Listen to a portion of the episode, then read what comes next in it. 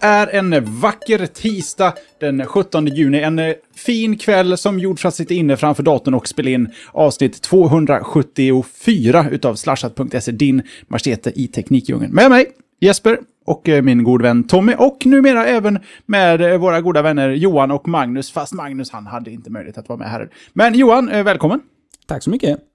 Och To- Tommy, Ja. behöver jag välkomna dig? Nej, utan jag är ju det där med möblemanget. Jag måste ju sitta här så att säga. Du är liksom växt fast inredning så. Liksom. Lite så. Och den här veckan har jag fått tag på en riktig mick. Jag är ju, nu är jag hemma igen i Svedala. Äntligen tillbaka. Men vet ni vad? vad jag, st- nej, det här stör ju mig inte. Men jag har ju varit ute och flugit mycket nu på senare tid. Och då sitter man där och tar sig en öl och börjar få tråkigt och sådär på flygplatsen. Så inser jag att jag har ju ett sånt där kort via min bank så jag kan använda business-loungerna på flygplatserna. Har jag suttit på, bland småfolket Jesper. Bland fotfolket har jag suttit och svettats. När jag kunde suttit i en lounge och fått bli masserad. Vet inte. Jag, jag har ju verkligen ni Var det, inte- var det punchlinen där? Nej, jag, jag, jag hade ingen punchline. Johan, säg något.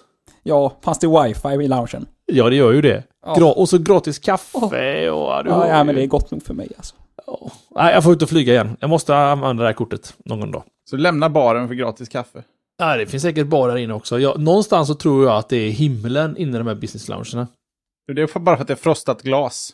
Ja, Man inte exakt! ser in. Men det är lite öppen bar där då. Och ölen Ja. bara flödar från fontänerna inne i... Öppen bar och öppen wifi. Oh. Ja, det är öppen... Nej, nu, vi släpper det där. Detta har ju väldigt lite med showen att göra. Seglar vi iväg. Ja, det gör vi definitivt. Jesper, vad har den här showen med att göra? Eh, Teknik, teknik och teknik. Nej, och det kanske vi ändå ska passa på nu när vi ändå seglar iväg så här lite sommardrömmar. Vi börjar nästan lite mentalt ta semester och sånt. Och då känns det som ett bra tillfälle att påminna om att vi ska ju faktiskt spela in en sommarspecial även i år. Och eh, temat för detta, ja, det lägger vi minsann i era händer. Och eh, hur gör vi då det?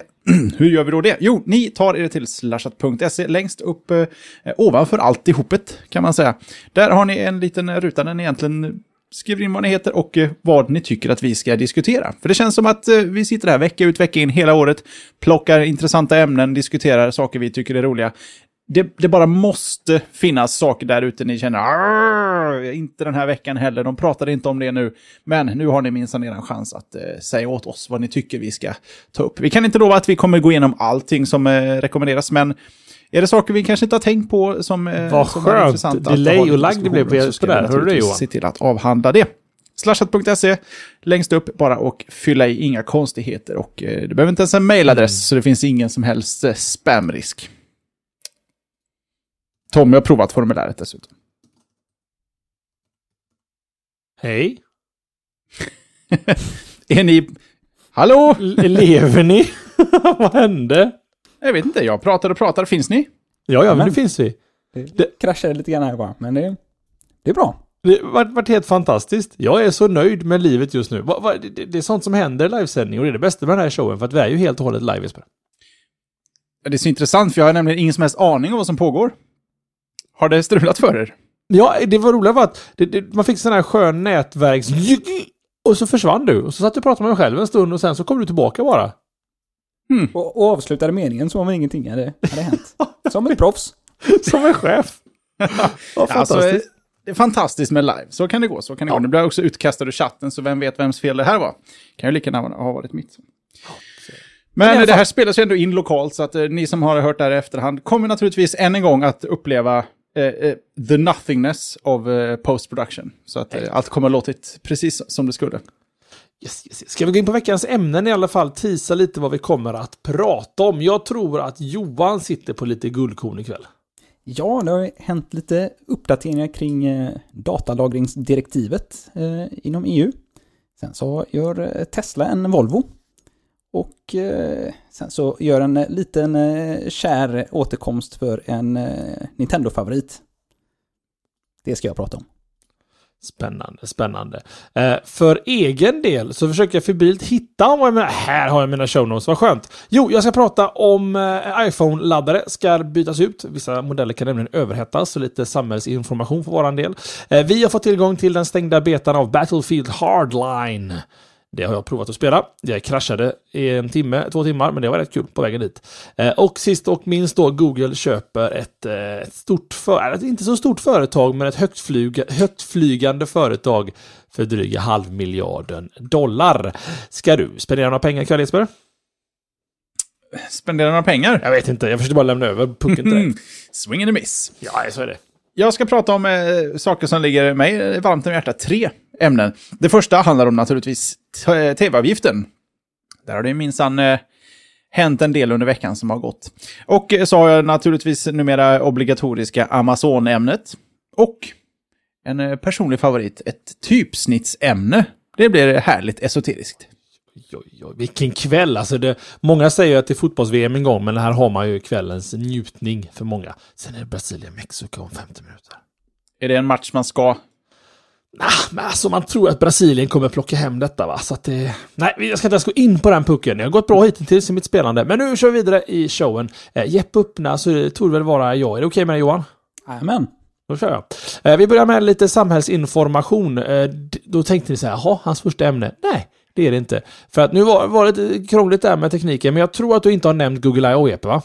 Det har jag inte och jag hör att en hund står ute. Jag ska bara ta och nita ja. den här så han... Nej, varför klappar han mjukt? Eh, Google I.O. går ju av stapeln redan nästa vecka, onsdagen den 25 eh, juni här. Och vi sänder live, inte från stället, men under själva eventet. Vi drar igång eh, klockan eh, 17.00, va? Har vi sagt det? Det har vi sagt, ja vi sa 17.00. Ja. Jo, ja, ja. Eh, och eh, vi kommer att då köra en timmars försnack där vi kommer snacka upp själva eventet. Vi kommer gå igenom rykten eh, och vad vi förmodligen kommer att få se på keynoten. Sen är det, Google är lite kluriga. Ibland kan det vara snabbt som ögat. Ibland så är det fyra timmar som gäller i deras keynote-sammanhang där. Så att, sen så ska vi i alla fall tillsammans avnjuta deras keynote. Så gör en liten, en liten öra i almanackan eh, och eh, kom till oss här 17.00 på onsdag Naturligtvis så kör vi en vanlig slashat, helt som vanligt på tisdagen där. Så det blir mycket slashat den veckan för er. Eh, och jag menar, även om man kanske är Apple-fanboy så det, det, är alltid kul att höra vad konkurrensen gör, lika väl som att det är kul för mig som Android-fanboy att lyssna på eh, Google, äh, Apples keynotes, minst lika intressant. Så gör er själva en tjänst och hänka på dit. Jeppe har däremot promotat sommarspecialen, så nu blir det samhällsinformation. Det är nämligen som så här att Apple har valt att återkalla ett gäng med laddare som har sålts här i Europa. Anledningen är helt enkelt att de kan överhettas och i absolut värsta fall då börja brinna eh, passivt så att säga. Att man, den behöver inte, att den kan bara börja brinna av sig själv och det är inte bra om man har den i, alltid i strömuttaget hemma. Eh, problemet rör laddare som följde med iPhone 3GS, iPhone 4 och iPhone 4S mellan oktober 2009 till september 2012. Eh, dessa laddare såldes även separat. Eh, hade jag haft video så hade jag visat detta nu, men det är alltså den här lilla, lilla eh, prutten, den vita dosan som går in i själva uttaget som du sen stoppar in USB-kabeln in i. Det, det, är den som kan vara problemet. Eh, så se till att ni dubbelkollar detta. Eh, kolla under era eh, iPhone-laddare. Står det A1300 som modellnummer Eh, så är det hög tid att skutta iväg till antingen en Apple Store, ni har ju en i Malmö, en i Täby och en i Helsingborg, eller till en Apple Service Provider. Eh, vi vet inte vilket skick ni behöver ha med den, men med tanke på att det finns eh, överhettningsrisk så är det nog bara att gå in med den i butik så får ni en ny på vägen ut. Ni behöver inte ha med kvitton och sånt. Det har jag svårt att tro att man skulle behöva ha med sig det för en sån här grej. Eh, och sedan tidigare då så erbjuder Apple även möjlighet att köpa en, ladd, en billig laddare. Eh, en laddare billigt heter det. Eh, om du byter in en tredjepartsladdare. Så att man kan ta, kanske passa på att ta med sig en laddare och skaffa sig lite nya när man ändå gör detta. Men har ni kollat, Johan, har du sett och tittat och noggrant gått igenom alla laddare där hemma? Det gjorde jag faktiskt. Jag, eller i alla fall de som jag har framme och laddar med. Man samlar ju på sig en himla massa sådana här laddare. Um, så att jag tittade på dem i alla fall som jag har inkopplade jämt och ständigt. Och det var inte några av den gamla modellen. Så att eh, den, det, men jag har säkert några sådana liggandes i en låda någonstans. Men jag hoppas att de inte självkomposterar någonstans i, i en låda utan att vara inkopplade till elen. Det vore fantastiskt jobbigt om det är så att de kan självkompostera liggandes utan strömkälla bara. Smäller den. Så att, nej, jag, jag, de har inte gått igenom, men jag får väl göra det någon dag också så man inte råkar eh, koppla in dem någon dag. Det är väl alltid bra. Jeppe, har du eh, kollat? Eh, nej, det har jag faktiskt, inte- eh, faktiskt inte gjort och det har inte att göra med någon sorts eh, att, jag, att jag tar eh, brandsäkerhet eh, eh, lätt. Utan jag äger ingen pryl eh, med en iOS-laddare som är äldre än fram till var det september 2012. Eh, ja, korrekt. Ja. Nej, jag har inget så, så, så gammalt. De har du sålt.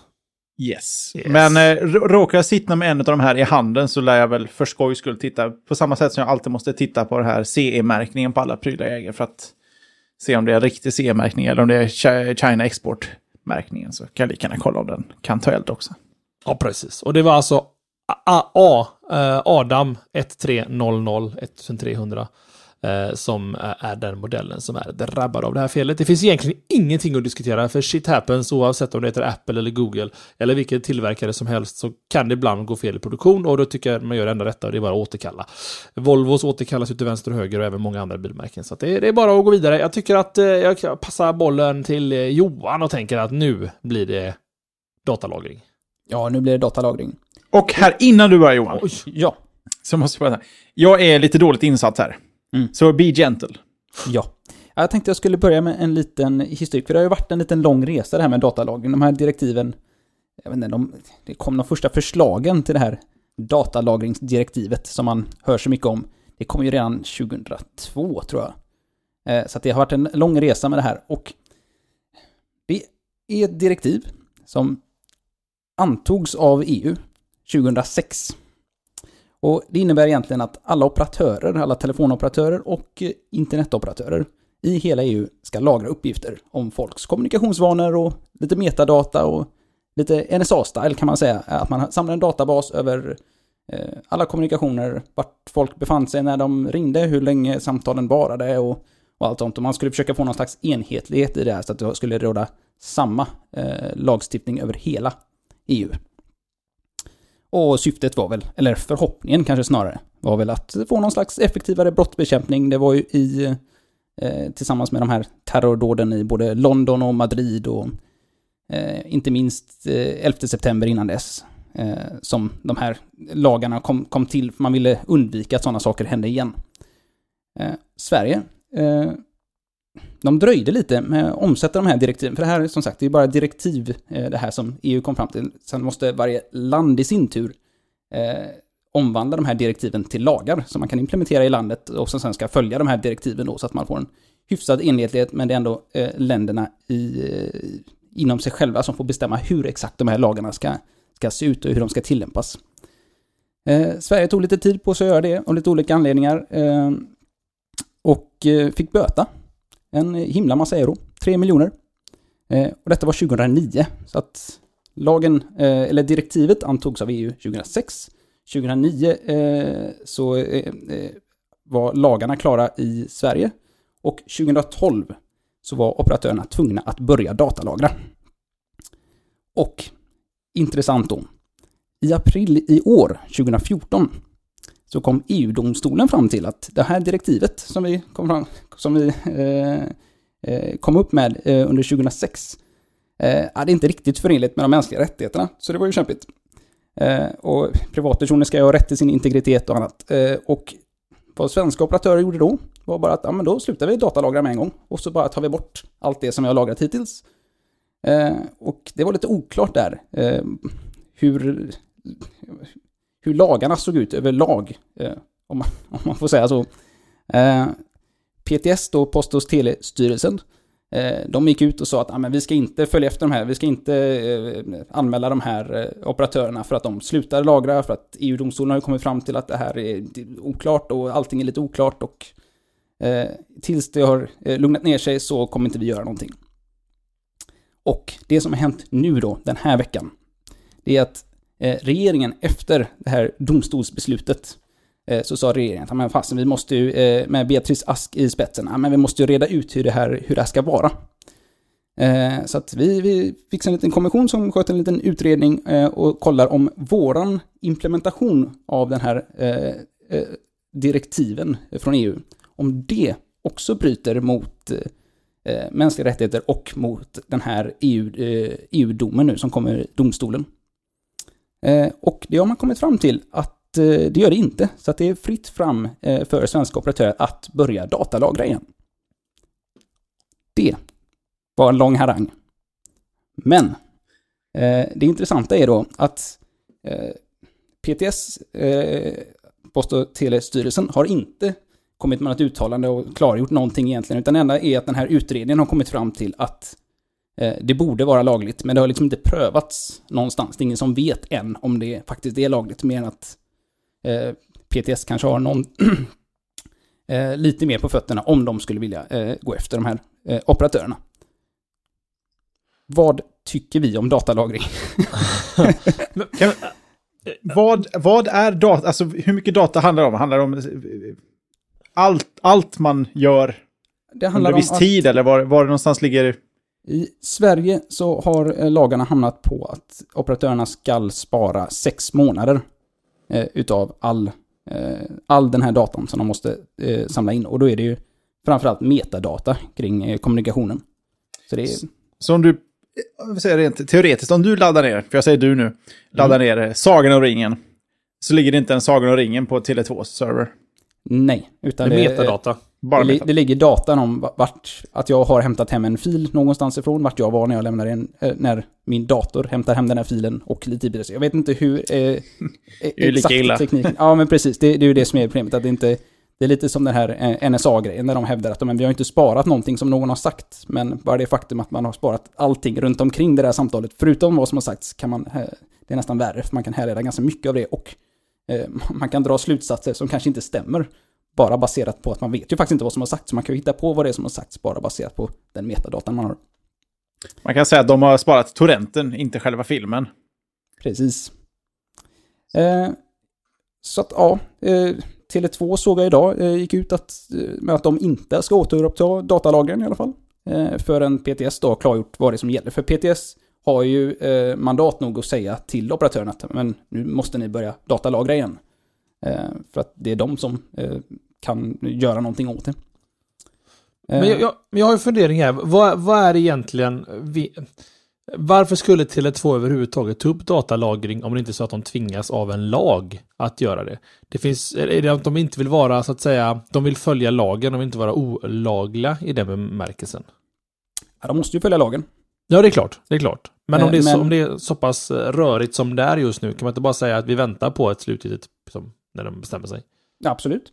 Eh, och det är ju det de gör nu i stort sett. Eh, och jag antar att de flesta operatörerna eh, kommer, kommer att göra det också.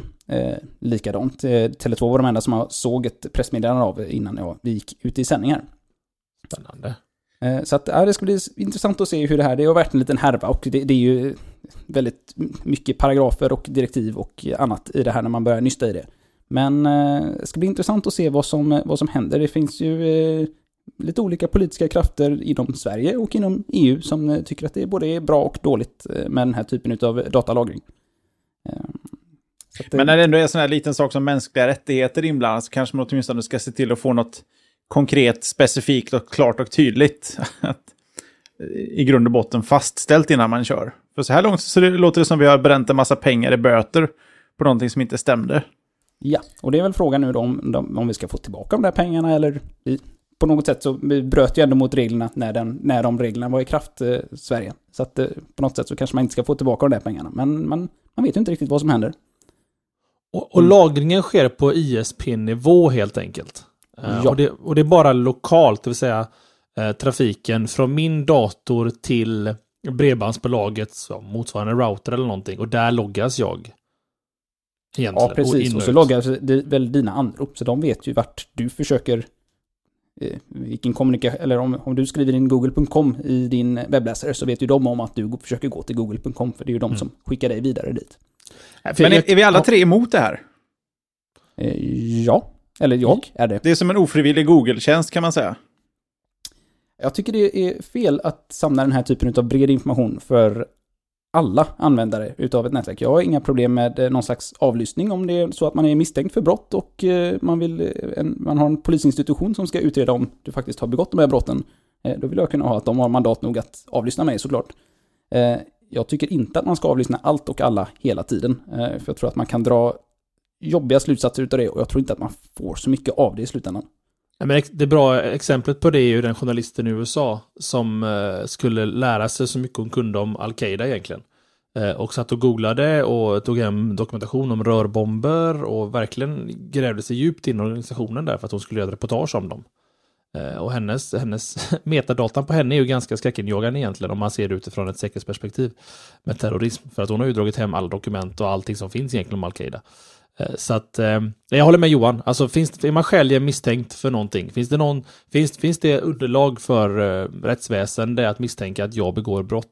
Eh, så tycker jag att det, man måste ju ha någon typ av övervakning. Förr i tiden så var det ju egentligen inte övervakning utan eh, loggning på vad jag gör. Förut så har man egentligen avlyssnat telefonen egentligen. Eller helt enkelt satte en man eller kvinna utanför mitt hus och tittade på när jag gick ut och in vem jag träffade. Idag så har man ju ett ganska stort hav av data egentligen som flödar runt omkring en. Från mobiltelefoner som man har i fickan eller via internet och mail och allting. Så att, jag, jag, du, du sa väldigt bra vad jag tycker och tänker om det här Johan. Jag tycker att det är fel med eh, vad ska man säga, passiv aggressiv datalagring på alla. För att det kan ju vara så att någon gång behöver vi följa upp på dig vad du har gjort. Och då det känns, det känns som att attackera fel, eh, attackera problemet i fel ända egentligen. Eh, men, eh, ja, för att repetera mig. Är är det, finns det en laglig grund till att övervaka en människa så tycker jag att det låter skäligt. Jeppe, vad tycker du? Sen är ju, den amerikanska retoriken här är ju att till exempel journalisten där som forskade på de här grejerna eller undersökte för någon artikel hade hon nu smält en bomb någonstans?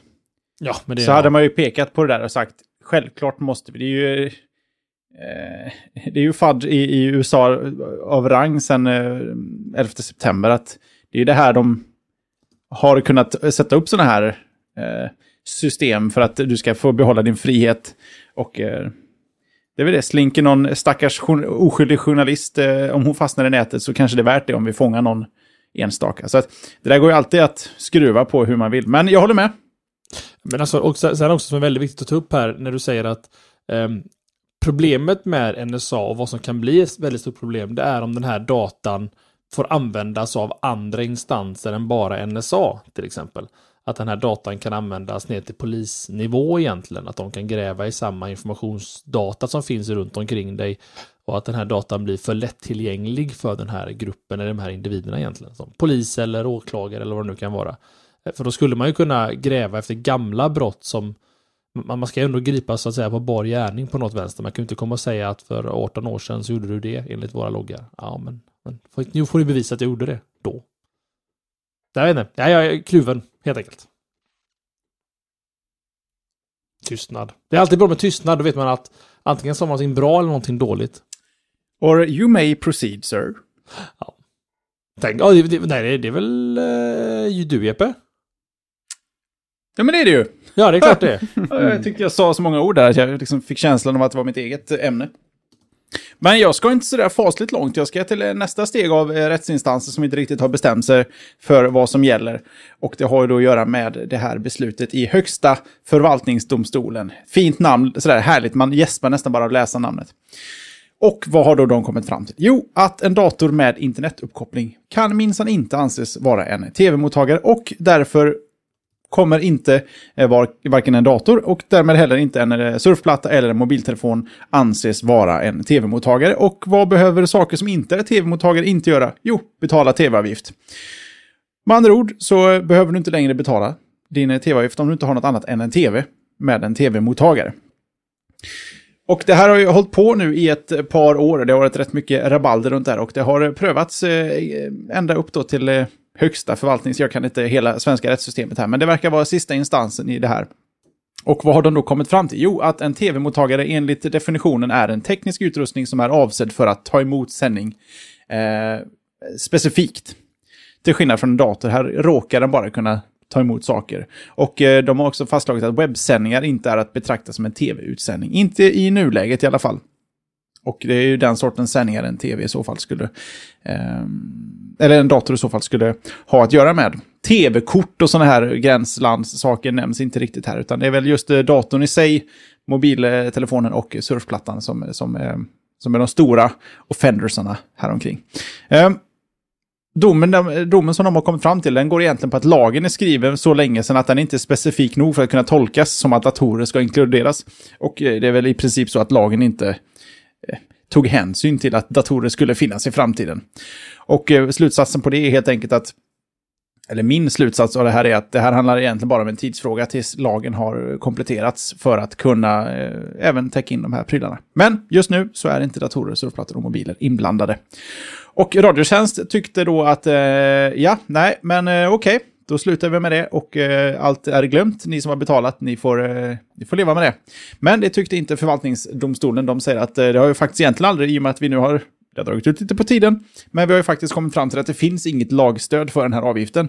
Så det är bara att vända på den kassakon och börja att skicka tillbaka pengar. Och nu ska då alla som eh, har betalt tv-avgift utan att äga en tv, men som har en dator, eh, telefon eller en eh, surfplatta, kunna få tillbaka pengar. Och det sker inte automatiskt. Dessvärre. Du behöver ta dig till en länk och fylla i ett formulär och sen så kan du eventuellt kvittera ut lite pengar. Och det gör man med länken i våra show notes. Hur, alltså, Tommy vill verkligen säga något. Ja, jag, jag, vill ju säga en sak. Jag, jag fattar inte rent praktiskt hur... Um, hur... Det, det är de mellanlandsmänniskorna då som säger att de äger ingen tv men har en dator som har tvingats betala. Och så här, men alltså hur ska de följa upp på varje individ som kontaktar dem? Ska de skicka hem en kontrollant till dig som dubbelkollar att du bara har en dator eller? Det är ju lite så de jobbar idag. Ja, ja det är sant. Det här är ju en väldigt, väldigt specifik och väldigt uh, udda sätt att driva in avgifter i Sverige. Folk som fysiskt ute, de får ju reda på om du har köpt en tv också. De uh, har ju alla möjliga konstiga system. Uh, kan, får jag börja här? Jag vet inte, ni behöver inte svara om ni inte vill. Men betalar alla här tv-avgift? Ja. Nej. Jag hörde ett nej där. Det måste ha varit mm. Johan. Amen. Och du äger ingen tv, nej? Jag äger ingen tv. Men du äger en dator? Har Amen. någon försökt få dig att betala för din dator? Eh, inte sen jag flyttade. Eh, Adressbyte men... i och för sig annars en typisk... Eh, vi provringer, man vet aldrig. Klart folk har tv. Ja, nej, det har faktiskt inte eh, ringt någon hit. Eh, men ja, jag får ju säga så här. Jag eh, tycker ju att det är bra att den här eh, lagen, eller att det gick som det gick med det här. För att jag hoppas att eh, de eh, reglerna kom, och lagen kommer bli tydligare framöver. Som säger att även personer som jag eh, ska betala tv-licens. För jag tycker att per definition att man bör göra det. Jag tycker att det är en bra grej. Alltså det är lite mitt spår också. Jag hade nog gärna betalt för det utbud som SVT tillhandahåller, speciellt med Play. Även om jag bara ägde en dator. Jag förstår inte varför man ska undantas. Fast det här, det här är ju bara en lagdefinitionsfråga det här handlar om. De hade naturligtvis tagit betalt där om lagen hade varit lite mer specifik. Att de inte har nämnt webbtjänster i lagen skriven 49 eller 59 eller när den är skriven. Det, det är ett problem de får lösa helt enkelt. Och det är väl så att man kan inte ta ut en avgift om det inte står i lagen. Och när det väl står i lagen då kan man börja ta ut en avgift. I övrigt håller jag helt med om att webbsändningar är också en sorts tv. Bara för att man inte har en tv-antenn det betyder inte att man inte har tillgång. Nej, men, och lite det också. Sen så finns det också en, en, filosofisk egentligen syn i mig att jag tycker att det är värt att betala pengar för att ha fri television också. Att det inte bara är tv ägt av kommersiella medel som reklamfinansierat till exempel jag tycker att det är viktigt att ha mot, alltså att, att de faktiskt, att det finns möjlighet att de visar en opera på primetime klockan nio på en SVT-kanal. Även om det inte intresserar mig så är det ändå viktigt för de som vill se på opera på den kvällen att få möjlighet att göra det någon gång. Eh, men det är, det är ju filosofiskt nästan Fast lagen är ju skapad för att kunna bjuda eh, högkvalitets eh, tv och brett utbud i ett eh, tv-monopol som vi inte längre har. Så att behovet av den sortens tjänster är ju inte längre eh, samma som när lagen skrevs. Så att lagen borde ju kunna justeras på många sätt och vis. Och då kommer vi tillbaka där vi har hamnat förr eller senare. Ska det vara en avgift? Det är den enda konstiga, eller enda, enda sidavgiften svenskar ska betala. Varför inte lägga den på till exempel skatten?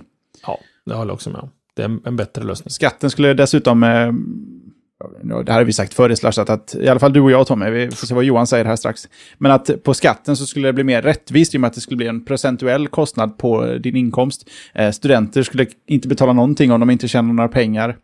Eh, och eh, kostnaden skulle bli mycket, mycket mindre. Med tanke på att eh, de går miste om en miljard kronor idag eh, per år bara av smitare från avgiften till exempel. Eh, så att det, det finns fördelar. För just idag, så, jag menar, är du student och har en tv, och råkar äga en tv som du har fått med dig hemifrån, så ska du också betala 2000 om året. Medan eh, att, att basera det på din inkomst som, som allt annat eh, känns rimligare.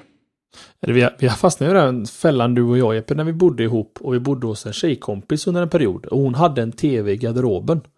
Och då ansåg alltså de att vi skulle betala tv-avgift för att det finns en tv i hushållet. Om den är inkopplad eller inte, det spelar ingen roll för dem. Jag har ägt en trasig tv. De sa att du får ringa när du har slängt tvn. Ja men exakt, och det, alltså som du säger, detta, detta är, det är mycket Tom och Jesper nu. Jag är säker på att Johan har massa vettiga grejer att säga. Han kokar där borta, känner jag. Jag, alltså jag, jag, jag gillar den här diskussionen för att jag har inte riktigt bestämt mig vad jag tycker om det än. Vilket gör att det är en farlig diskussion för mig att ha eh, i, här, i live-radio. Men... Eh, ja. Man måste inte ha en åsikt heller Johan. Det är, All... man, kan, man kan säga pass. Vi kan vara alltså... överens om att alla kommer inte kunna bli nöjda. Nej. Det finns inte en lösning för 100% av svenska befolkningen här. Så, så, som det ser ut idag så betalar man ungefär 6 kronor om dagen eh, per år eller 6 kronor om dagen överlag, eh, för att eh, få en, ha, en, ha ett organ i Sverige som eh, är nyhetsorgan, granskar makten, sänder underhållning och gör allt annat. Eh, jag tycker i slutändan att det är ett bra organ. Sen hur det ska finansieras och vart man tar de pengarna ifrån eh, tycker jag är oviktigt. Jag hoppas bara att, eller jag vill bara att det ska fortsätta eh, finnas i samma form och funktion som det finns nu. Det är väl mitt, min slutkläm på det. Mm. Ja, jag är inne på samma spår men också mer eh, filosofiskt är fel ord, det blir ju snabbt politiskt här, vilket vi ska försöka undvika att vara. Men, men, i mitt fall så handlar det mycket om att jag, jag tycker det är viktigt att ha en fri television. Jag tycker det är jättebra att man, man, har, man ger sig själva möjligheter att, genom att finansiera tillsammans då, eh, även smal television. Eh, och framförallt som Johan var inne på, att man har, att man har medel att granska makt egentligen. Att man har Uppdrag granskning och liknande program som inte behöver vara ekonomiskt drivande. De måste inte eh, göra tv-program som är, eh, som är intressanta för den stora massan. Man kan, man kan göra en journalistiskt grävande tv-program som är väldigt specifikt. Och det spelar ingen roll ifall bara 5000 personer ser på programmet. Ja, men det är bra, då nådde vi de 5000. Det faller in under den här, den här principen, den här idén med public television. Så att jag, jag, tycker att det, i mina ögon är det jätteviktigt och jag har inga problem med att betala både skatt eh, eller en avgift som vi har idag. Sen så håller jag med Jeppe till 100%, det är förlegat system vi har, att man springer runt och knackar på folks dörrar och kollar ifall de har en tv-apparat eller inte. Jag tycker personligen att skicka in det på, på, eh, på skatten. Och sen också, nu mycket jag här, men också det att Sen, det flyter ju samman också nu när SVT är så pass duktiga som de är på webb-tv och även Sveriges Radio är ypperliga på podcast till exempel. Att, att all, det, är till, det är tillgängligt för alla idag, oavsett om du har en tv eller inte. Så att det, det, känns mer och mer logiskt i min värld att det bara läggs på skatten och så blir det lägre kostnad för alla, i och med att alla kommer med att betala och så, så är det bra sen. Så, så glömmer vi av dem, som Johan sa, 6 kronor om dagen. Det blir ännu billigare om fler kommer betala, jag tycker. Det finns ju lite olika varianter av det här om man kollar på resten av Europa. Det är ju inte bara vi som håller på så här, utan det finns flera länder som gör precis som vi. Men det finns också väldigt många länder som har löst genom delfinansiering, genom att man har reklam i tv. Um, ehm, och det kan ju också vara ett sätt att, att få ner kostnaden, att, att de som äger innehållet um, står fortfarande, alltså staten ser till att det är oberoende um, produktion. Men att eh, ekonomin ändå kommer från eh, reklamintäkter. Och då är det ju det som styr också. Alltså de vet ju om det att vi måste ha, som TV3, vi måste ha mer program som är med demografin kvinnor runt 28. Vi måste ha de programmen och det är det oftast egentligen modeprogram och liknande. För de måste nå den målgruppen och så behöver inte SVT tänka. Även om de måste vara medvetna om målgrupper också naturligtvis. Att de måste ha program som till, funkar för familjer och som funkar för ungdomar och funkar för äldre. Men de är inte drivna av just att sälja på reklamen. Jag bara säger hur, hur andra länder har gjort det. Jag tror att England har en sån variant och även Holland kör en sån variant. Bra diskussion, jag gillar detta. Det faller väldigt väl in under vad vi ska prata om här. Jag tycker det är kul att man pratar lite också om det. Eh, är du nöjd EP? Det var ändå ditt ämne. Jag kan väl känna att jag är nöjd. Det finns en hel del röster i chatten om varianter. Allting från att Netflix kostar 79 och SVT kostar en 200 i månaden. Och att, att skatt betalar man oavsett om man är intresserad eller inte, till skillnad från tv. Men eh, det är kul, alltså, det känns som vi ska kanske posta ett forumtråd om det här. Jag ska nog ta på mig att göra det där. Mm. Så man kanske kan få med länken i våra show notes för den som känner att de vill snacka tv-licens. Do it, så ska jag prata om nästa ämne här för kvällen. Eh, vi nämnde lite att ja, vi, eh, vi som jag har provat Battlefield Hardline. För er som hängde med under förra veckan så presenterades ju, eller det läckte ut lite olyckligt för DICE och EA och eh, vad heter de? Visceral. Visceral, proffsigt Jeppe. Hade du länken framme eller? Nej, jag har varit hos min eh, bror i helgen och där sitter ju några av, eh, några av människorna. Han jobbar ju där, de, de gör några av banorna i Sverige tydligen. Han jobbar för DICE, Jeppes brorsa för övrigt. Det uh, on the record. Uh, I alla fall, Hardline, Visceral, och DICE och EA. Vad är då Battlefield Hardline? Alltså, uh, om jag är lite oförskämd här mot DICE-lyssnarna här och andra i Sverige, så är det egentligen en rebrandad extension pack till Battlefield 4. Eh, det är byggt på Frostbite, det ser snubblande likt ut Battlefield 4.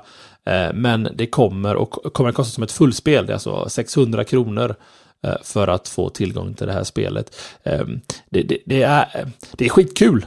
Det är ett fantastiskt roligt spel och som gammal Counter-Strike-spelare så, så tycker jag detta är väldigt roligt. Jag ska börja från, från början däremot, för er som inte har koll på vad Hardline är. Det är polis och tjuv egentligen, eh, i en betydligt eh, grovare tapp, trappning. Eh, så att det finns två stycken spelmodes, eller playmodes. Du har Heist och du har Blood Money. Heist börjar egentligen eh, i mitten mitten på filmen Heat, om ni har sett den. En fantastisk film som alla måste se. Det finns en väldigt känd eh, diner-scen, kallar man det för, mellan Robert De Niro och eh, Jesper, Johan? De Niro och? Pacino. Pacino. Som är äh, mästerlig i filmväg. Så gör er själva en tjänst och se den filmen, eller se om den. För ni såg den säkert som, som finniga tonåringar och tänkte att det här var det sämsta jag har sett. Det var lite cool action i mitten. Se om den nu som lite vuxnare kanske. Eh, och, och njut, för det är en riktigt bra film. I alla fall, i mitten av den här filmen, när de gör själva vad de nu gör i den filmen, så sprängs, det sprängs ju polisbilar och saker ramlar och det är ett himla hallå. Ungefär där startar eh, ett eh, ett så kallat heist-moment då i spelet. Så du är antingen tjuv och då är ju ditt uppdrag att eh, smälla de här värdetransporterna och plocka så mycket dollars som du bara kan. Så när, när du har smält de tre och tagit pengarna så ska ni ta ett, ska ni, vi, de, ta sig till eh, tak, ett eh, höghustak och en helikopter hämtar dem. Och då har man kommit undan så att säga. Som polis i den här, den här spelmodet så ska du försvara. Du, du ska försöka sätta upp så mycket vägspärrar som du kan och du ska försöka boxa in fienden och du får Eh, jag tror, ja, så, så du, om du skjuter den tjuven då som bär på ryggsäcken med pengarna så ska du hålla kontroll på den i ett visst antal minuter eh, och då vinner du egentligen som polis för du bleed tickets som det heter i Battlefield snack här då. Ehm, och så finns det ett spel till som jag inte spelat så mycket eller ett spelmoment som heter Blood Money där jag tror att du egentligen ska eh, springa till den här värdetransporten, hämta så mycket pengar du kan, springa tillbaka och casha in dem. Och så är det väl samma där då att det är mycket Battlefield 4-tänket då att för varje gång du cashar in in så får de motståndarna mindre spons eller något motsvarande. Poängen är i alla fall, detta är exakt som Battlefield 4. Istället för att du springer runt i Army Boots så springer du runt i Police Boots egentligen. Det är, det är ingen stor skillnad på spelen. Ehm, det är upplagt på exakt samma sätt. Menyerna ser likadana ut. Det är lite annorlunda grafik till det sämre. Nu är det en alfa naturligtvis, eller en, en privat eller stängd beta. Så att jag ska inte säga för mycket om, om spelupplevelsen som sådan. Kanske dumt att fråga det nu, men får du prata om den? Eh, det förutsätter jag, för det, det, hela YouTube är full med videos från den eh, stängda betan. Ja, det är som alla dina asken. När någon har tagit första karamellen, då är det, ja, det då är det hunting season, då är det bara att köra. På alla de här trillingnötarna, de kallas för. Alla eh. utom eh. den där äckliga i mitten. Ja, den som smakar alkohol, ingen vidare. Förlåt att jag derailar ditt Battlefield-ämne med godis. Det får man. Eh, så tillbaka till tråden här i alla fall. Ni hör vad jag, jag kommer hela tiden tillbaka, till att det är Battlefield 4. Det är precis samma spel och det roliga är att jag har ju inte lyckats spela Battlefield 4 än. Riktigt. Jag kan, ibland kan jag spela en timme, ibland kan jag spela en halv match och så dör det och så hänger det sig, så dör det, så hänger det sig. Och det är tyvärr exakt likadant med Battlefield Hardline. Det hänger sig mellan banorna laddar, mitt i spelen ibland och ibland så bara startar det inte överhuvudtaget. Det är såklart min dators fel så att säga, men det är, eh, det är precis samma spel. Hade de sålt detta för 299, 199, självklart. Det här känns lite som en mjölkning eh, ur det perspektivet, men ett väldigt roligt spel faktiskt, eh, för er som är nyfikna på det. Eh, lär komma en öppen beta till slut och då rekommenderar jag att prova i alla fall. Jag tror det bara är PC som är aktuellt för en release här, va? Tror jag. Eller? Eller? Nej, eller?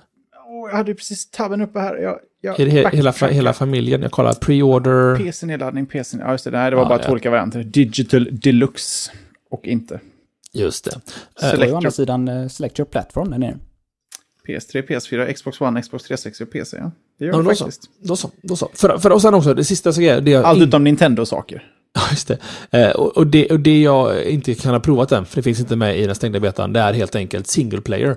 Eh, och Visceral Games har ju gjort ett annat spel som är väldigt känt och det är ju Dead Space. Eh, så många menar på att den här multiplayer-biten av Hardline är inte spelet, utan det är det som, som måste vara med, utan att det är single player-biten. Tydligen ska det vara exceptionellt välskriven story i single player-spelet.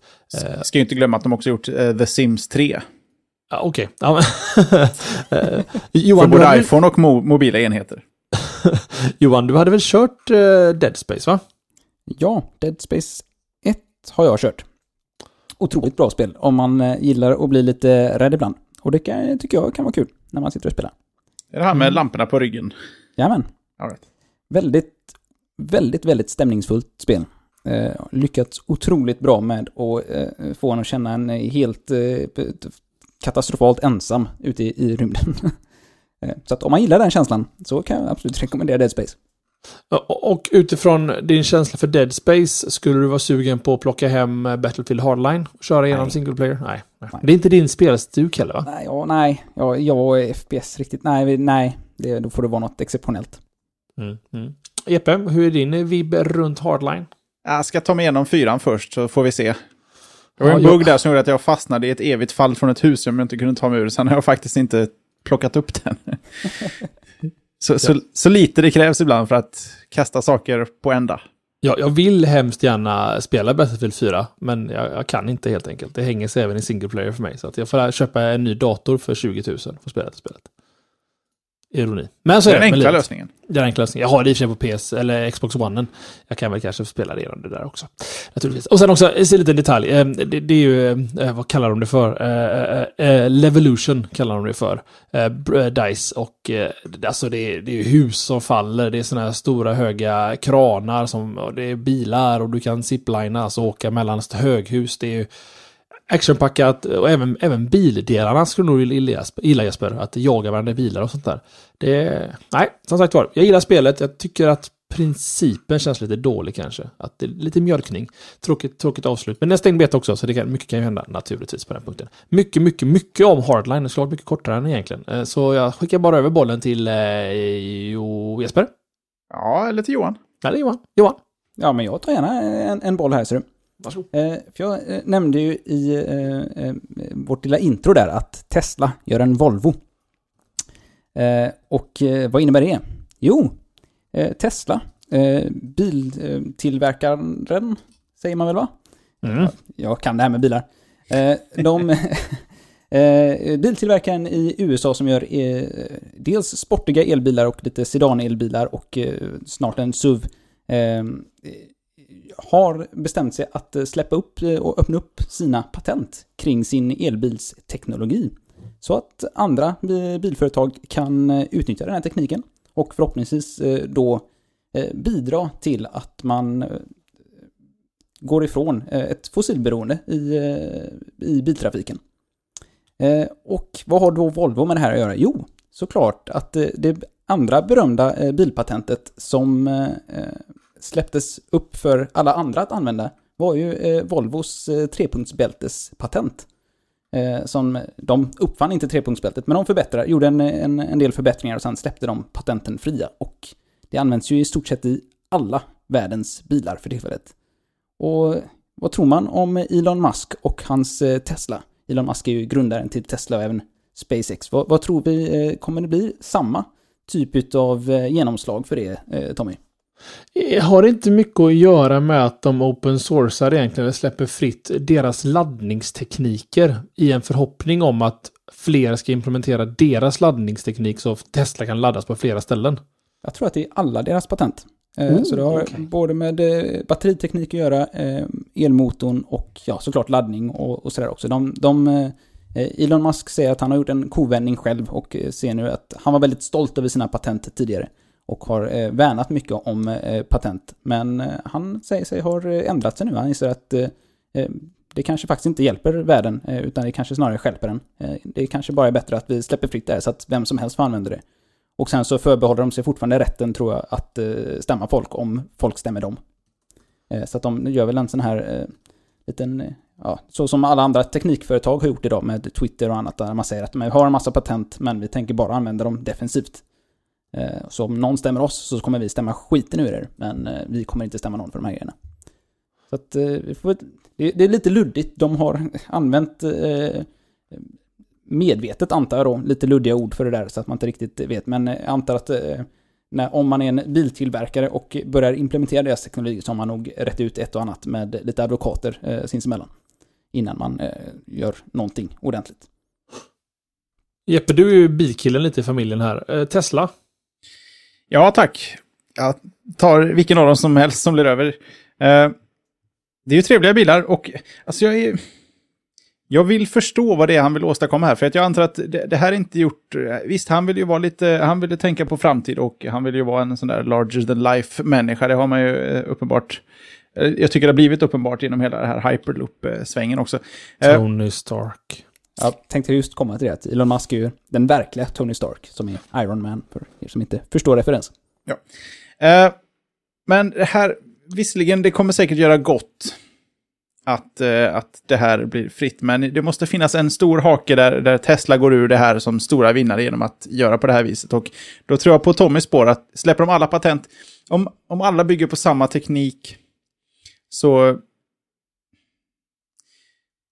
Vill, ja, problemet är väl kanske att jag tror att om, om alla jobbar med liksom samma öppna kort så kan man åstadkomma mycket mer effektiva saker än om de ska sitta och försöka i smyg uppfinna saker på varsin kammare. Men å andra sidan, då är vi ju i, i ett läge där, där konkurrens saknas. Att, att, att det kan liksom bli någon sorts oligopol där, äh, good enough, ingen annan har något bättre för att vi alla kör samma. Och så kommer liksom utvecklingen stanna av för att den kostar för mycket pengar. Jag vet inte riktigt vad jag ska tro. Jag vill ha en Tesla.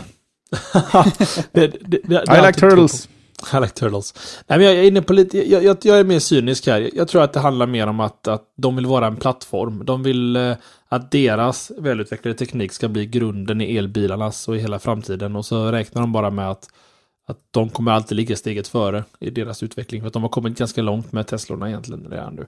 Eller är jag bara cynisk Johan? Jag vet faktiskt inte. Jag, jag jag litar ju på Elon Musk när han eh, säger att eh, han vill de här grejerna, även för han har tyckt annorlunda. Jag tror att man kan ändra på sig. Han känns som en eh, filantropisk människa och som vill värna om entreprenörskapet överlag i, i världen. Och om han tror att det här kan göra, göra det bättre så tror jag att då tycker han så här. Och det kan vara värt att nämna att han har i många, många år varit väldigt negativ till patentsystemet. Det, han har ju ganska outspoken på engelska, att han är väldigt han hörs ofta när man pratar om negativt om patent. Så det är inte helt otippat. Samtidigt som i, eh, på Teslas eh, högkvarter då, så har de ju haft de här patenten eh, på, på väggen i lobbyn som visar hur innovativa de är.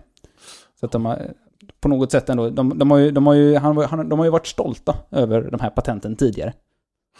Sant, sant, sant, sant. Äh, vad säger ni pojkar, ska vi gå vidare till en punkt som vi missade för 20 minuter sedan? Ja, den kommer lite sent in här, men så länge vi får med den så, så är vi nöjda. Och det är naturligtvis veckans forumtråd. Plockad, till och med handplockad av vår gode vän Magnus Jonasson. Uh, han plockar upp en, inte en favorit i repris, utan en favorit del två kan man säga. Och det är uh, användaren Tickaren, som minsann uh, går på fotospåret. Vi hade ju en tråd här som var veckans forumtråd någon gång under våren, får jag anta, i samband med att tråden som döptes till Fotovåren publicerades. Där med, med hela idén var att eh, det, det, det blev ganska tydligt att de som hängde på vårt forum um, var intresserade av foto. Och då eh, ombads man helt enkelt posta eh, bilder man har tagit från eh, foto, eh, foto, från eh, våren. Och nu är då tickaren tillbaka med fotosommaren. Och nu vill han helt enkelt att eh, vi, ni, alla lyssnare och forumdeltagare ska dela med er av era finaste sommarbilder. För att sommaren står ju nästan sedan ett par veckor tillbaks för dörren och eh, då ska man naturligtvis dela med sig av. Eh, det, vi lever ju i en tid där man tar bilder, det är ju om inte annat Instagram väldigt eh, duktig på att eh, bevisa. Och eh, vårt forum är kanske inte riktigt som Instagram riktigt än, men eh, vi har bättre fotografer på många sätt och vis. Ta er till allmänt slash övrigt kategorin på forum.array.se minsann så ska ni hitta tråden döpt Fotosommaren där ni uppmuntras att posta era allra finaste, trevligaste sommarbilder. Här kan jag vara. Alltså jag är ju så usel på fototagning rent generellt. Johan, du är rätt duktig på det. Det var ganska mycket... Din bild dök upp i min kollegas eh, Yahoo Weather App för Göteborg. Mm, så kan man. Jag har lagt upp lite bilder där.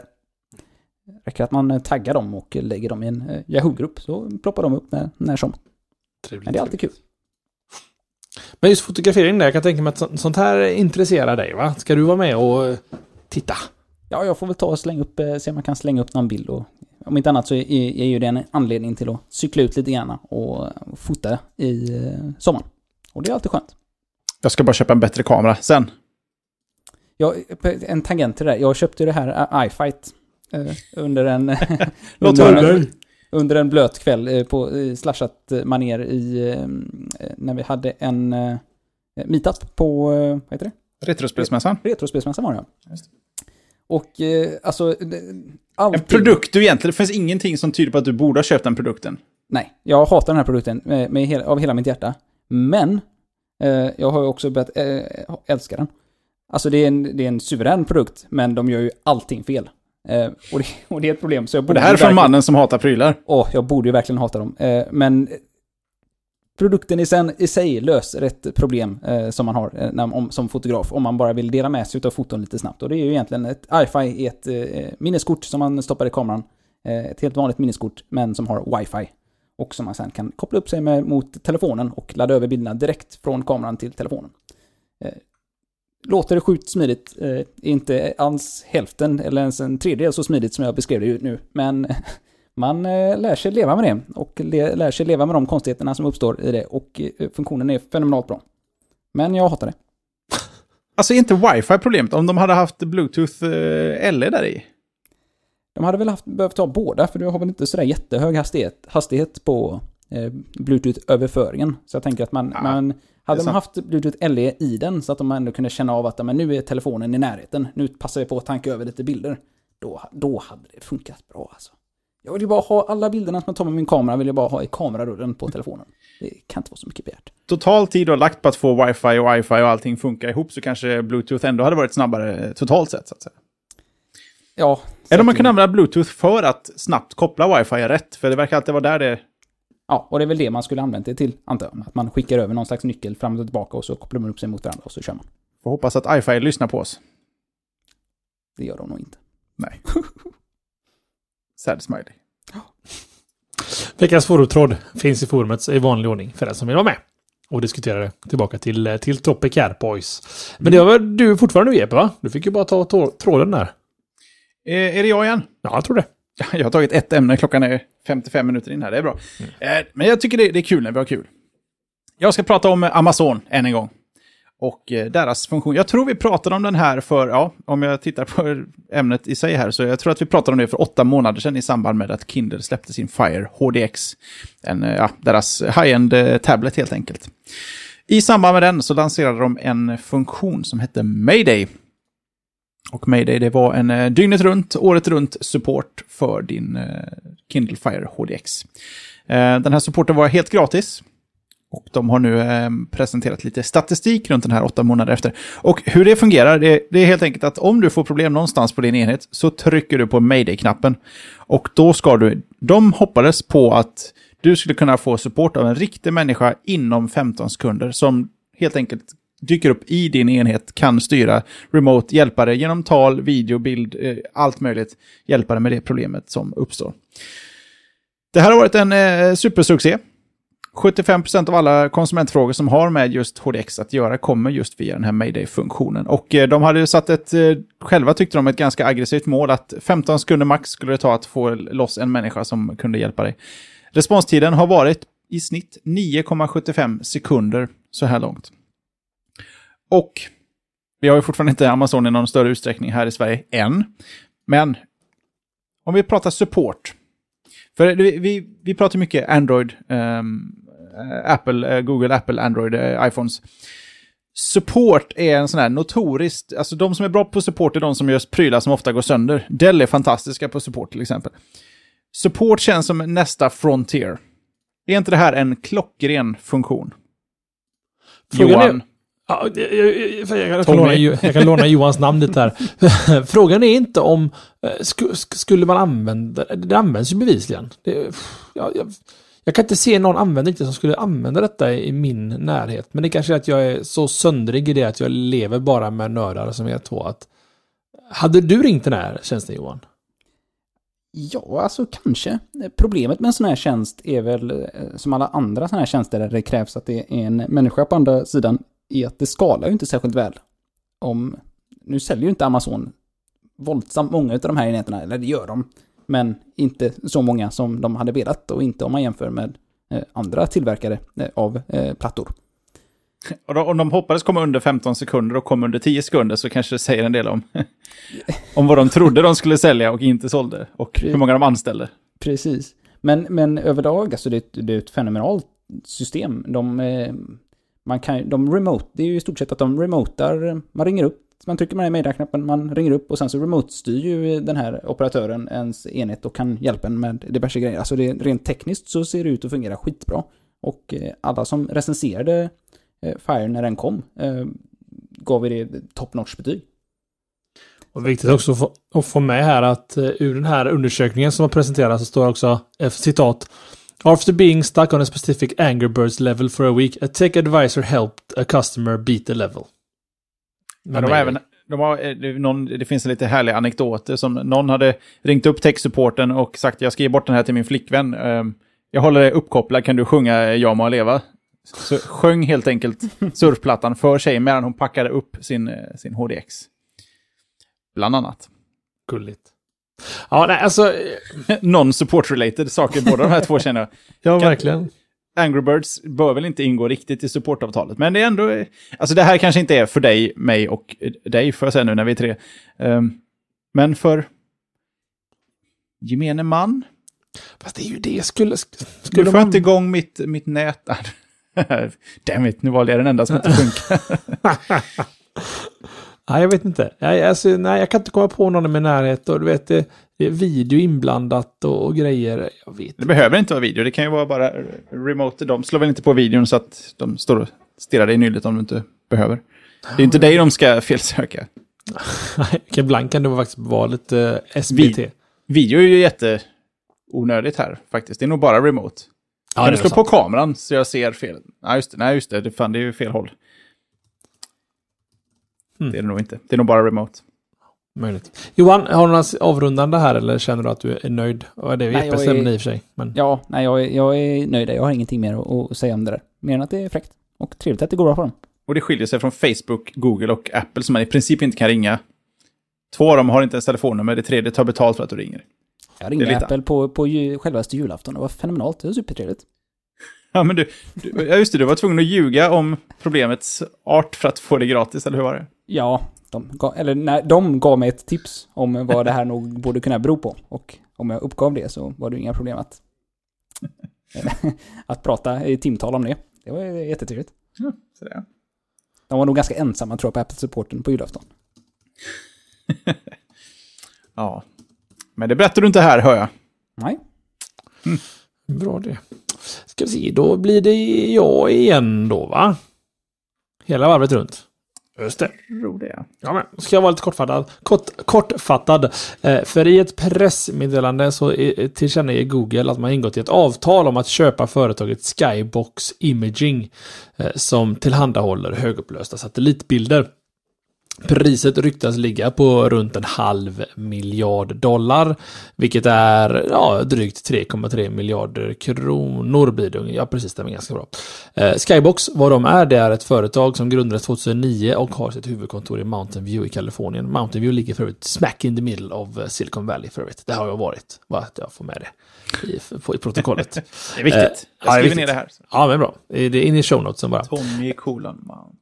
View, eh, Silicon Valley, Kalifornien. Ja, så bra. Jag körde bilar genom det. I alla fall, Skybox erbjuder satellitbilder i en hög upplösning så att enskilda fordon och människor kan utskiljas från de här bilderna från satelliterna. Eh, vilket gör att man kan göra ganska mycket beräkningar av typer av data eh, runt omkring det här. Eh, Skybox uttalade mål är att kunna erbjuda bilder från vilken plats som helst på jorden flera gånger per dag. Så att istället då för att du ser en Google Maps-bild från Göteborg, ja Göteborg är ett dumt exempel, säg Paris från 2011 kanske, så kan du få se Paris för en timme sedan egentligen med den här tekniken. Eh, företaget är väldigt uppmärksammat i USA och har nyligen utnämnts av, tids av tidskriften Ink Magazine till årets dristigaste företag, vad nu det betyder. Eh, Skybox är också driven inom framställning av mindre och billigare satelliter då, som de själva skickar upp. Eh, som att man kan, man kan bygga dem förhållandevis billigt då, de här satelliterna. Och som vi alla vet så har ju Google gått till vissa tankar då om att skicka upp egna satelliter. De har egna satelliter också i orbit. Eh, men också det att de vill fundera på deras internet då via de här satelliterna. Så det kan ju vara så att det kanske är en, en schysst eh, kombo egentligen. Kombo! Eh, för Google, att de dels får Eh, bildsatelliter för att göra deras maps-tjänster, karttjänster bättre och samtidigt får ganska billiga satelliter de kan trycka på lite internetåtkomst på egentligen för att kunna ge tillgång till internet på olika ställen. Kanske svåråtkomliga ställen där vanlig, eh, vanlig typ av internet inte riktigt går att göra. Eh, vad, vad, alltså, ska vi, ska, vilken, vilken hatt ska vi ta här Johan? Ska vi slänga på oss direkt den här eh, foliehatten och tycka att nu är det övervakning igen från Google? Eller finns det någon, det finns ju många, det finns, jag kan inte lägga ord i munnen där på dig, det finns säkerligen många vettiga saker man kan göra med detta också. Ja, till exempel att förbättra sina kartor. Och det brukar ju... Mm. Det, tycker hög, Google är Hög tid. Fast Googles kartor är väl ganska bra? Är de inte det? Ja, jo. fast de, de, de, de, har ju ett par år på nacken nu. Man blir ju lätt uh, lite bortskämd så. Ja, Nej, det där ibland... huset står ju inte där. Ja, det, alltså jag stör mig ibland på att, att man inte har olika årstider i, på de här kartorna. Att man inte kan se snö liggandes när man tittar på, i, på vintern så vill man ju se snö på alla de här satellitbilderna så att man förstår vart man är någonstans då. Ja. Och, för, eller i alla fall, det kanske bara är ett så här nordligt problem. Jag tycker ju landskapet och framförallt om man tittar på Street View och eh, bilkörning och sådär så ändras ju landskapet ganska mycket eh, mellan eh, vår, höst, sommar och vinter i framförallt Sverige. Eh, man har, det som man, jag tycker det är jobbigt att gå in på, på, på vintern eh, på en karta på Google Maps eller någon annan karttjänst och se massa eh, gröna blad överallt för att det, jag vet att det inte är så det kommer se ut när jag kommer fram och då kommer jag inte hitta. Mm. Men jag är lite inne på, på samma spår. Jag gillar att använda Google Maps kanske för att scouta ställen jag ska till. För att bara få en uppfattning om vad är det för typ av miljö. miljö låter fel. Eh, vägar är ju jättebra. Liksom. Är det motorväg eller vad är det? Och då ser jag inte så mycket om, om det är vinterväglag ute och, och eh, det är sommarbilder på stället jag ska till. Ehm, Sen är det också en poäng i detta och det, det, det är ju lite den våta drömmen att man, man kan sitta som någon form av en nästan eh, eh peak-hole-satellit och bara titta ner på jorden i, i verk, ja, inte i realtid, det blir nog svårt men i alla fall få en ganska väl uppfattning. Men sen också, det finns ju en, en teknisk barriär här som är ett klurig och det är ju det att eh, hur ska man då kunna censurera detta? Så att säga. Eh, om man kan se och urskilja specifika människor. Mm. Jag vet inte, jag spekulerar högt. Jeppe, du hade säkert också en åsikt där om detta. Nej, inte mer än att jag märker, alltså, speciellt när man bor i en, en storstad och eh, det byggs så mycket som det gör, så, så känns det som att kartor börjar nu tappa seriös, eller eh, imaging uppifrån börjar tappa seriös precision. Och jag hade tänkt på det här med, med, med årstider, men där håller jag med Johan. Mm. Kort och gott, jag är sällan ute och explorerar. Här är så engelska här, men det är inte så att jag känner att oj, nu vet jag inte vad... Var det snön? Sväng höger vid det vita. Nej, jag har inte haft problemet än, men det känns som en given nästa steg. Jag menar, om de ändå ska gå på indoor scanning kan man lika gärna ta season också. Jag tycker det. Och sen också så fanns det, det finns också eh, rent forskningsmässiga fördelar med detta. Man kan till exempel mäta eh, pollution som det heter. Eh, Vad heter det på, eh, på svengelska? Utsläpp. Utsläpp till exempel. Eh, och liknande med den här tekniken. Nej, jag, jag, är- jag är positiv. Det kan bli spännande detta. I, I welcome our Google overlords. Kan jag säga. Det om det. Ja, det om det. Ja. Går vi vidare till nästa spelämne tycker jag. Det blir mycket spel här i, i och med att det är E3. Men jag blir också ett kortfattat ämne här. Eh, Jag är mest bara väldigt, väldigt glad. Jag, Nintendo har inte gjort så mycket väsen av sig det senaste. Vi har ju pratat lite grann tidigare om att Wii U kanske inte har eh, riktigt eh, gått så bra som Nintendo har hoppats på. och Det har inte riktigt fått den kärlek som den har eh, förtjänat, kanske, menar vissa. Men nu har de ju äntligen visat upp nästa Zelda-spel. Jag är ganska taggad för det. Det såg ganska bra ut. Och, eller det ser väldigt bra ut. Det ser nästan lite för bra ut, tycker jag. Men... Eh, Alltid är det något. Alltid är det något. Ja, men, man, problemet när eh, spel eh, överlag ser lite för bra ut eh, på en sån här mässa, eh, och eh, framförallt spel eh, från Nintendo och även eh, Killzone-spel, eh, eh, Det gör ju att man, man, man får ju upp de här små varningsflaggorna med en gång vid sidan av skärmen som säger att men nej, det här, det, det här är för bra för att vara sant, det här är ju förrenderat. Visst, de säger att det här inte är förrenderat, men det gömmer sig alltid någon slags klausul om att eh, det är typ så här det kommer se ut sen. De, säger, de hävdar att det, är, det inte är förenligt. Det ser bra ut, det ser trevligt ut, eh, massa böljande landskap eh, och de pratar i termer om Skyrim-liknande landskap, att du, du, man ska liksom kunna angripa pussel på, från, från vilket håll man vill. Så man kan, om man ska upp på den där eh, toppen någonstans så kan man gå vilken väg man vill upp för det där berget och lite annat. Så att det, de, de lovar mycket, lovar gott. Det ser bra ut, fräcka fiender, eh, lasersvärd och eh, explosioner. Som man inte är så van vid att se på i, Zelda-spel. Men, eh, ja. Nej, ja. Om, frågan är om det är nog för en att köpa ett Wii U, men det kommer det väl vara. Men det är inte förrän nästa år, så att det får man ta ett beslut om då. Och den är säkert billigare då också. Och vad man tror kommer vara första kvinnliga protagonisten i Zelda också va? Är det så?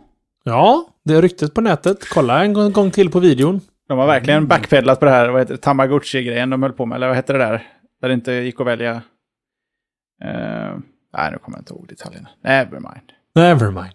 Nej, alltså jag, jag är ju en gammal Zelda-fanboy. Jag tappade tyvärr under mina festår i livet. Jag spelade alla Zelda-spel fram tills Zelda på 64. Som jag tappade bara intresset där och sen plockade jag aldrig upp det igen riktigt. Ehm, men ehm, som du säger Johan, den är liksom lite för snyggt och det finns ingen naturlig Ingen naturligt sätt att kontrollera vad som händer i videon. Eh, som är en spelupplevelse. Det känns, det känns väldigt mycket som en förrenderad scen. Eh, det ser ju väldigt imponerande ut, eh, naturligtvis. Jag älskar ju sådana miljöer. Färgglada, harmoniska grässkogar och sånt där. Jag, jag, jag gillar det. Men ehm, ja, vi får se. Det är värt att följa upp och jag tycker det är bra att du tog med det för att Nintendos närvaro på E3 kanske inte var en homerun på något sätt. Men ett Zelda-spel är ändå ett Zelda-spel. Ja, de hade Mario Maker. Där du kan göra dina egna eh, Mario 1-banor. Ja, Det Det det är jävligt eh, ohett eh, i modern tid, men eh, det värmer det gamla retrohjärtat. Ja, det håller jag med om. Det håller jag med om. Men i övrigt... Ja. Ja. och för att klargöra, alltså ingen blir ju gladare än jag om det faktiskt ser ut så här sen och om de släpper alla de här eh, fina grejerna. Utan då blir det ju bara raskt iväg och köpa de här spelen. Så att, eh, nej men det, ja, ja, jag gillar det. Och eh, som sagt, de, inga andra spel riktigt heller hade de, Det var ju Mario Maker och sen så var det ju... Ja, de, ja i och för sig, de visade något Star Fox-aktigt också. Star Fox men, där, ja just det. Ja, det var, ja, nej, mm, ja, det får vi se Mm, mm, vad som händer mm, helt enkelt. mm. Det är synd eh, för dig Tommy att du har missat de bästa Zelda-spelen i modern tid, men... Eh, Fast det där är en generationsfråga. Jag spelade A Link to the Past. Det är det bästa spelet som har gjorts någonsin. Så att det är klart. Ja, ja, Ocarina of Time och Nej. eh, Wind Waker är ju fantastiskt bra också. Så jag gillar Ja. Wind Waker. Gud vad jag gillar Wind Waker. Ja, jag har hört det. Att det ska vara the shit faktiskt. Kan inte det bara komma till en plattform som folk äger? Ja, och, och, köp ett Wii U. Ja, får jag göra det. Kan man, de också, det, för där har de ju faktiskt också skalat av. Där, där kan man ju köpa eh, Wind Waker och där har de tagit bort det där jobbiga sista uppdraget som man ska göra precis innan allting, eh, allting blir bra och allting blir roligt. Så har de Mm. ett, eh, ett, ett sånt där jobbigt Nintendo-uppdrag där man ska resa till alla eh, alla hörn i den där världen och letar reda på eh, delar utav Treeforcen. Eh, som är, ligger utspridda. Nu kanske jag spoilar. Men det är ett eh, 15 år gammalt spel. Så det Man får skylla sig själv om man inte kommer till sucks långt. to be you. Vi får skylla oss själva om vi inte börjar avrunda snart. Jeppe, du har tagit ett ämne, ja? Nej, två ämnen och jag kan känna mig ganska nöjd här. Ja, bra. Ja, ibland behöver man inte säga det som inte behöver sägas. Nej, jag kände att det osagda eh, är väl typ sagt. Ja, det är sant. Det är sant. Och Johan, du har ingenting heller kvar i din gottepåse? Eh, nej. Nej, men då så. Eh, Då går vi in på det som vi tar efter showen och det är ju förra veckans poll. Jag vill minnas att jag tog den, så nu får Johan den stora äran att köra vecka, förra veckans poll. Eh, ja, det vill jag gärna göra. Ehm, Tagen on the bed. ja, eh, framförallt i och med att eh, det ligger eh, fel poll i eh, våra notes. Gör det det? Så att, Det gör vi. eh, om, eh, om någon annan tar den här. Vi pratade om eh, förra veckan om eh, olika sociala nätverk va? Ja, det måste vi ha Eh, gjort va? Och eh, Men det har du ju rätt i. Vad, vad har hänt? Jag tar på mig eh, fullt, fullt ansvar. där kan Jesper all data om vad vi valde. Men kan vi börja med dig Tommy? Vad, eh, vad valde du i den här pollen? Vilket eh, socialt nätverk tycker du är hetast idag? Det är också i formuleringen där så vill man ju lägga in egna värderingar så att säga. Va? Vad jag tycker är hetast. Eh, och det jag tycker är hetast, och det här kommer jag få så mycket skäll för, men jag tycker nog Google Plus. Är, ja, men det är hetast just nu i min värld. Jag upplever att den nivån av interaktion jag har där slår slår Twitter som eh, är dess huvudsakliga konkurrent då, så att säga. Eh, jag räknar inte, räknar inte in Facebook för där finns jag inte publikt egentligen, utan där är det bara familj som jag hänger med. Så diskussionen där är jättebra, men vi pratar kanske om vilken middag vi ska äta. Eh, och, och så att säga. Och min dotter pratar vi mycket om. Så att, men skulle, ja, nej, jag vill nog säga Google+. Plus. Jag har hängt mer och mer på det senare tid och jag, jag, ja, jag gillar det. Själv då Johan?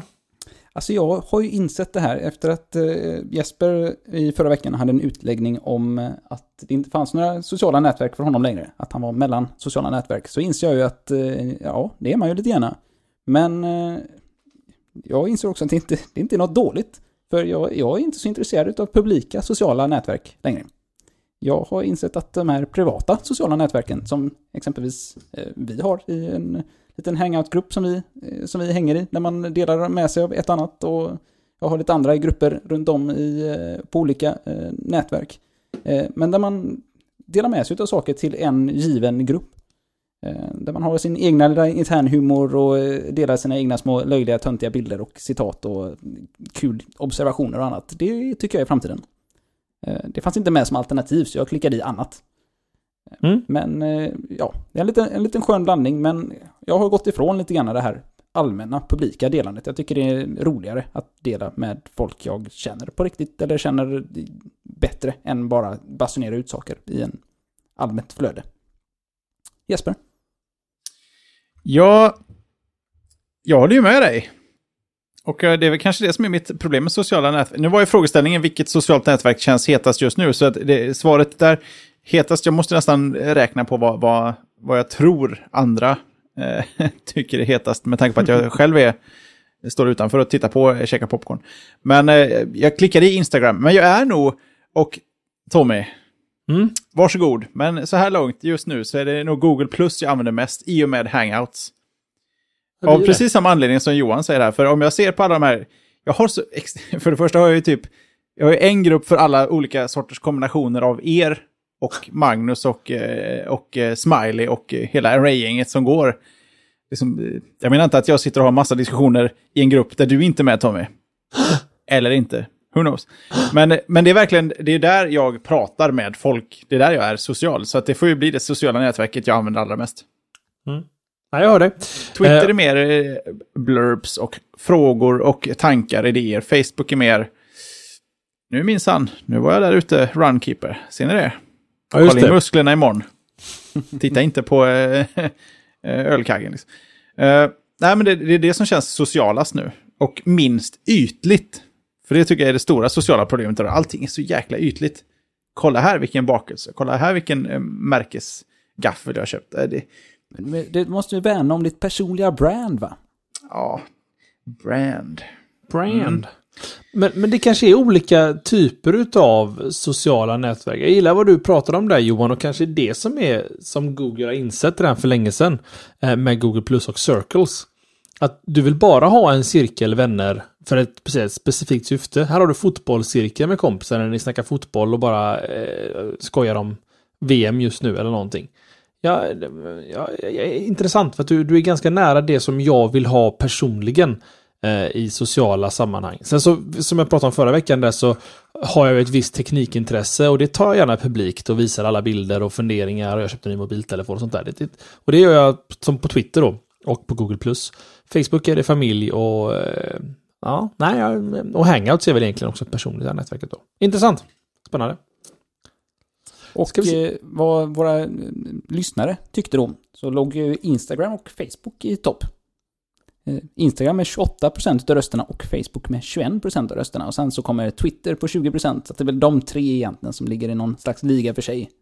Sen har vi Google Plus och Snapchat och annat och LinkedIn och Pinterest och Vine därefter. Vine på noll röster, stackarn. Men har ändå 1% ser det var intressant. 1%.